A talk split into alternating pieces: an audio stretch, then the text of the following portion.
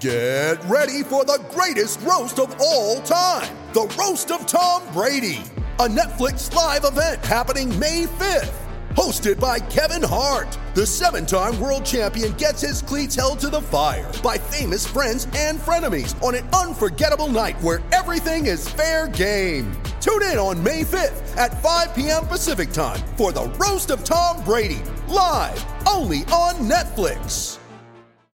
With threats to our nation waiting around every corner, adaptability is more important than ever. When conditions change without notice, quick strategic thinking is crucial. And with obstacles consistently impending, determination is essential in overcoming them. It's this willingness, decisiveness, and resilience that sets Marines apart. With our fighting spirit, we don't just fight battles, we win them. Marines are the constant our nation counts on to fight the unknown. And through adaptable problem solving, we do just that. Learn more at marines.com.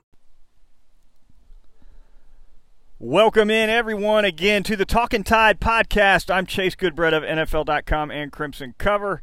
Travis Reier, the senior analyst at BamaOnline.com and the daily radio host of Southern Fried Sports at 102.9 FM in Tuscaloosa, with you previewing Alabama's game against the Citadel. We will do that. We will also veer off that topic a little bit here and what will probably be a, a relatively short edition of Talking Tide. You can get it, of course, at our web host at podbean.com, various apps, including iTunes, Google Play, Stitcher, and TuneIn. And with that, we bring in Travis Reier. Uh, Travis, Alabama hosting uh, the the traditional eat 'em up game before the Iron Bowl. The Citadel comes in an 11 a.m. kickoff on SEC Network, and they bring that triple option back to Tuscaloosa, which of course is not something Alabama fans get to see much of. But when they do, it's always right before Thanksgiving, isn't it? It is, and it is the Southern Conference. Really, if you ask me uh, to think about the the SoCon uh, triple option offenses come to mind, whether it's a former SoCon member in Georgia Southern, who we saw here in 2011, of course, rush for over 300 yards against one of the greatest Alabama defenses of all time. Uh, you know, you've got Charleston Southern in that league now. They were a form of the triple option three years ago when they came through here. More of a shotgun oriented option team, though. What you're going to see from the Citadel on Saturday is that true under center uh, wing back, not a not a wishbone, but a, a wing back formation uh, with that B back that they like to call it at the fullback spot, and it's going to be three hours or so. If you if you're a triple option enthusiast like myself, it's it's a lot of fun. But if you're guys like Quinnen Williams and Raekwon Davis and Isaiah like Buggs, so good. No, no. these cut blocks on Saturday, they're not going to be a lot of fun. Not fans of the, not fans at all of these offenses. Uh, Those that probably looks like Nightmare on Elm Street on film to them when they're, when they're prepping for this team. Yeah, and if I'm Nick Saban, I'm I'm keeping a steady rotation of defensive linemen going in there. Look, I'm not exposing Quinnen Williams. We, you know, all the talk this week. Tua shouldn't play. Tua shouldn't play. To hell with that. Quinnen Williams shouldn't play this week. You know, Isaiah Buggs shouldn't play this week. You know, Raekwon Davis shouldn't play this week. You know, you're playing a team that's going to cut block you for three hours. Needs to be a lot of Phidarian Mathis, LaBryan Ray, Johnny Dwight. Uh, if you even want to take the red shirt off Christian Barmore at this point, run him out there too. I would not. You talk about exposing someone to injury or additional injury. This is the game you don't want to do that on the defensive side of the ball, Chase. For, for the sake of continuing the, the thought, let's say f- that, that, that Nick Saban uh, takes your advice, and it's Yeah. just pretty much a pretty much practically a day off for the for the for the first string. Does the Citadel put anything together with against Alabama's twos and threes anywhere near what we saw from Georgia Southern back in the day, or no? I would say no. I don't think I don't think the Citadel's got the personnel Georgia Southern had, so I don't compare the two really. But could, do you think the Citadel could get that ground game going pretty good against those guys? You know, the problem with that triple option, and I don't care how talented you are, once the toothpaste gets out of the tube, there ain't no putting it back in. You know, once you see these offenses like Paul Johnson's at Georgia Tech, once they get rolling, it's awful hard to, to make it stop, to shut off that faucet. Um, and that's kind of the issue with, you know, doing what I'm suggesting with playing a lot of defensive linemen because you know, your starters don't get a look at this offense, you know, throughout the course of a season. So when you get to that week, you got to get those guys wrapped up on what they're going to see Saturday, much less your twos and your threes. So uh, that's when it could get interesting. Uh, is when that that next group that maybe doesn't get the same amount of reps uh, during the practice week goes out there and takes their shot at it. Because again, it's just you don't see it enough. You know, in the in this off season following that game against Georgia Southern, at the time I was on the Alabama beat uh, working with the Tuscaloosa News, and a source of mine at that time inside the program told me Nick Saban it's four off triple option non-conference opponents, mm-hmm. and basically said now he never said that publicly, but I'm told at one point Saban said we're not playing a team like this again, and his point was, and maybe he did say that publicly, but I know he said it privately, and look. Uh, his point was this isn't anything that's going to help us. It's uh, you know, getting ready to play the Iron Bowl, then a conference title game, then a big bowl game, playoff game, etc. Uh, he, it's because it's such a unique offense.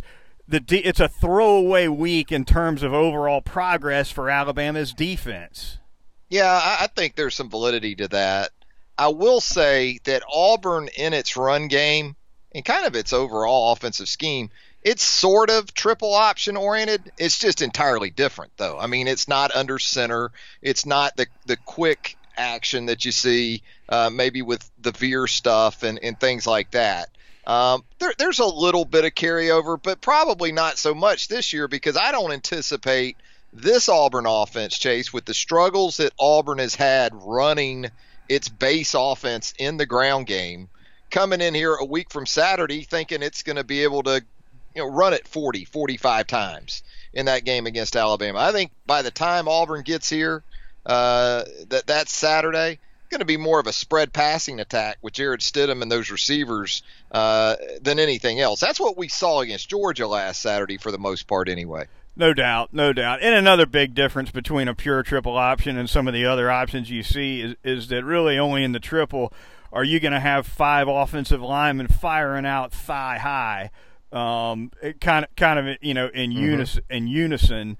Uh, and because that's a different ball game at the line of scrimmage, it's not just a different ball game for the linebackers who are trying to handle cut blocks. It's a different ball game, like you said, Quinnen Williams, those guys up front, they're dealing with something a little bit different too in terms of that. But uh, yeah, if you're on the play side Saturday and you're a defensive lineman for Alabama, you're getting double teamed. If you're on the back side and you're Raekwon Davis or or Isaiah Buggs, you're getting cut block, you know, trying to cut you off from from pursuit and making the play from from that angle. So yeah, it, it is entirely different. And there's there's been changes made to the cut block rules uh, in this last off season, but not enough to sort of you know keep it from being uh, an issue perhaps for Alabama's defensive front. Yeah, ask Mack Wilson about that new rule and that block he got with, Tra- with Trayveon Williams from inside five yards. Trayveon Williams said. from Texas A&M. I think he got him at about 12 yards uh, okay. to, to spring Kellen Mond on that big run uh, back in October. Uh, the Alabama defense, Travis, where do you see that sitting right now? Seems to be hitting a stride here late in the season. It doesn't seem, it's obvious. Two straight shutouts. They've been playing extremely well, and I wonder if I, I still wonder if if this secondary has uh, quite the seasoning it needs. Certainly not as much as uh, the, the, the veteran secondary Alabama had a year ago. But it sure seems like this front seven is looking like any other Alabama front seven in a lot of ways. Yeah, definitely against the run. You know, since Missouri, uh, this defense has really put the shutdown on opposing ground games. I don't think they've given up more than 70 rushing yards in any of their last four games. Uh, the defensive front, we seem to always go back to that right now, but between those three guys, Buggs, Davis, Quinnen Williams, 19 tackles for loss in the last five games. Quinnen alone has more than half of those. He has 10 of those in the last five games. Isaiah Buggs with six, Raekwon Davis with three. So that's where it's all started.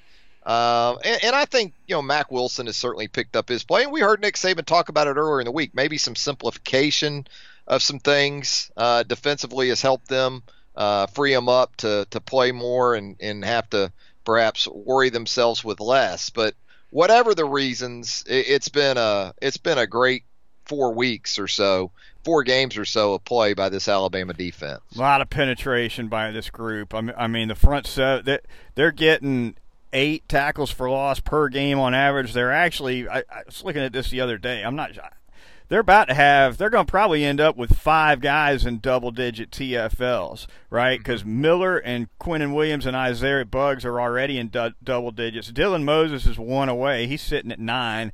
Anfernee Jennings is sitting at six and a half. He'll get he'll get three and a half before this year's done. I'm not sure. I I, I bet you that's a first at Alabama yeah. under Saban. You don't well, see that.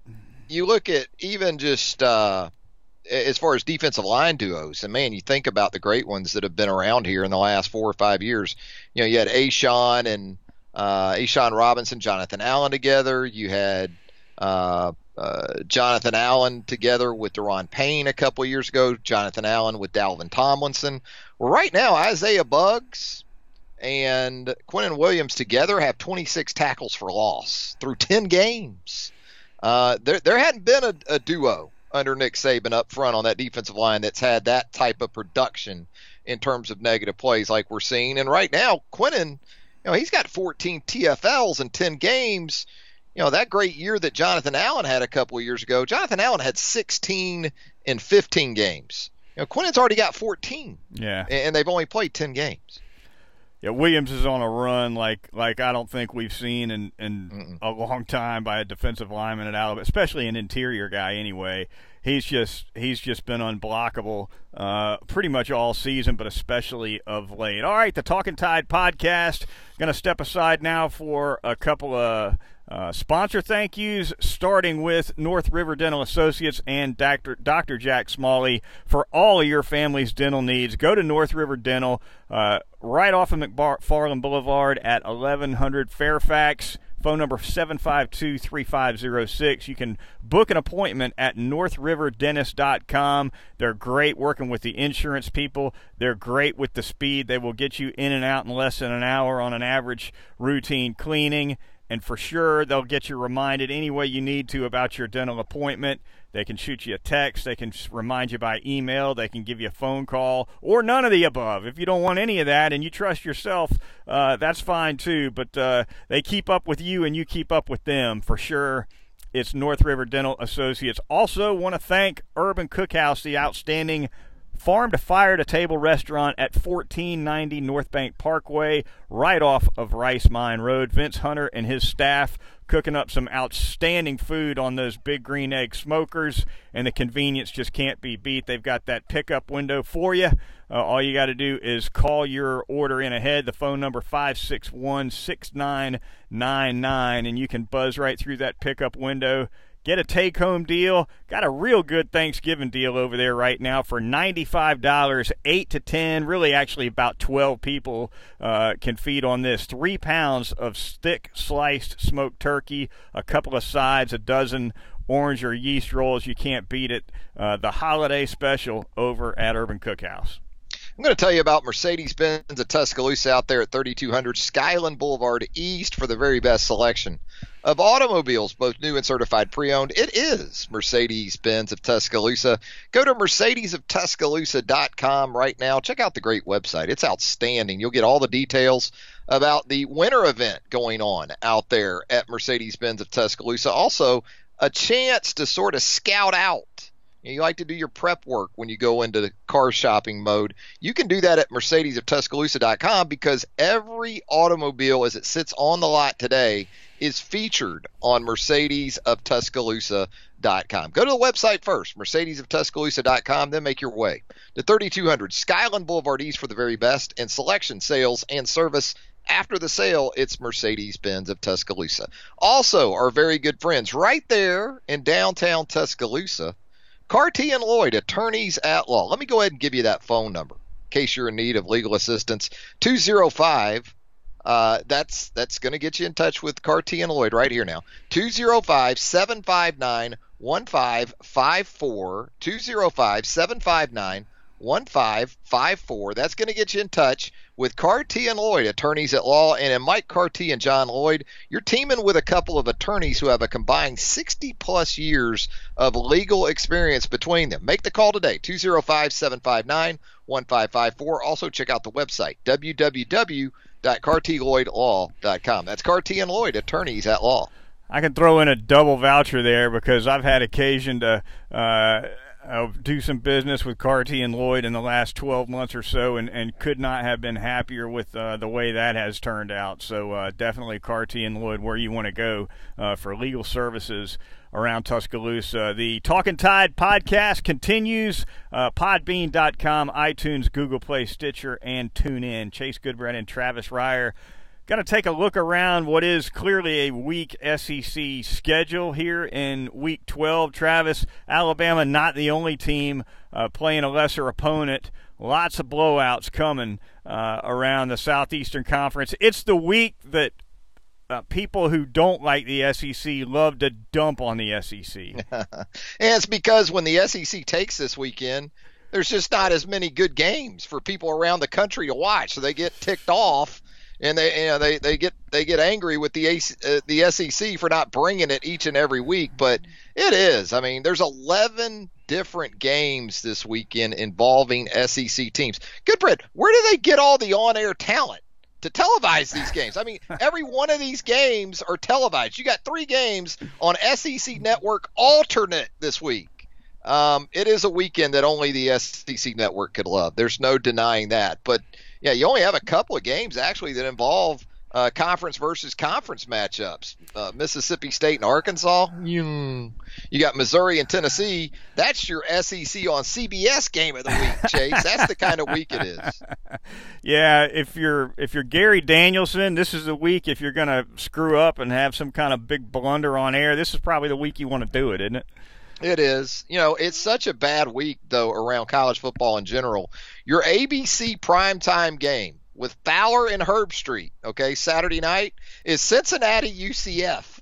That's your national game on CBS. Now, of course, you're going to have Notre Dame Syracuse up in the Bronx uh, at Yankee Stadium. That'll be interesting earlier in the day on NBC, but you know, it's not the SEC's fault that the rest of the country can't pick up the ball and run with it for one weekend. So that, that's kind of where we're at going into this one. Missouri at Tennessee. We'll take a real quick look at that one before we get out of here. Maybe touch on Ole Miss Vanderbilt as well. But the Tigers, a team that have been up and down all year, mostly down. It's definitely not been the kind of uh, season that Tigers fans were hoping for. Ditto Tennessee, although Tennessee seems to be hitting a bit of a stride here uh, of late, and uh, as we near the end of Pruitt's first season there. Yeah, Pruitt going to make a case for SEC Coach of the Year if the Vols somehow reel off four in a row to end this season. And as we've seen in years past, eh, especially even with the the really good Tennessee teams, once Tennessee gets to November, that that schedule sort of lightens up and gives the Vols a chance to finish what looks like anyway from a perception standpoint is is is is a strong finish. And that's not to discount the win over Kentucky last week because that's a much better Kentucky team uh, that that we've seen in a long time. But the opportunity is definitely there for for Tennessee to to get bowl eligible this week. And then not only that if you beat Missouri with Vanderbilt left you got a chance to move up that pecking order. Maybe you go from uh, Memphis or, or, or Birmingham uh, to Jacksonville, you know, in, in that sort of, of, of way of working it through in the in the bowl pecking order. Ole Miss at Vanderbilt, a couple of teams that are kind of the walking wounded, I guess. Ole Miss, especially with a ton of injuries. Vanderbilt playing at home. That as well will be an SEC network game uh, uh, at night, 6:30 p.m. kickoff there, Travis. But uh, this has been one of those years where Vanderbilt's found been competitive here and there, but has found ways to lose. It's what Vanderbilt is more years than not. Uh, but they host a, an Ole Miss team here who's who's uh, really kind of come apart at the seams, especially defensively. Yeah, Ole Miss. Usually, this is the time of year where the Vandy dip really shows up because Vandy just doesn't have the personnel, doesn't have the roster to withstand the, the, the rigors of an SEC season. But Ole Miss is probably in worse shape than Vandy, uh, especially on the defensive side of the ball. I think Scottie Phillips, Ole Miss's running back, may be a little questionable for this one Saturday night. And while it is an SEC versus SEC matchup, you know, at that time Saturday night, I'm probably going to be watching Texas A&M chase and UAB down in College Station because UAB goes down there at nine and one, ranked in the coaches poll at number 25 you know that may be the sneaky good game in college football on Saturday with A and M hosting the Red Hot Blazers. You, have been scouring your options for that remote control, haven't uh, you? but yeah, I'm, I'm, I'm, I've, I've been having to look under the couch and everything else for a remote that, that would give me anything decent this week because the remotes I usually use it they're not showing up uh, much good for Saturday. No, usually that remote controls itself. Yeah. Exactly. How that works. Yeah. It's going to do it for this edition of the Talking Tide podcast. Be sure to join us again for the Sunday Nighter. We'll come back at you with a, a, late Sunday evening recap of Alabama's game against the Citadel. We'll probably start our look ahead to the Iron Bowl a little early in that edition of the podcast as well. So for Travis Reier of BamaOnline.com and Southern Fried Sports Radio, I'm Chase Goodbread of NFL.com and Crimson Cover. We'll talk to you next time on Talking Tide.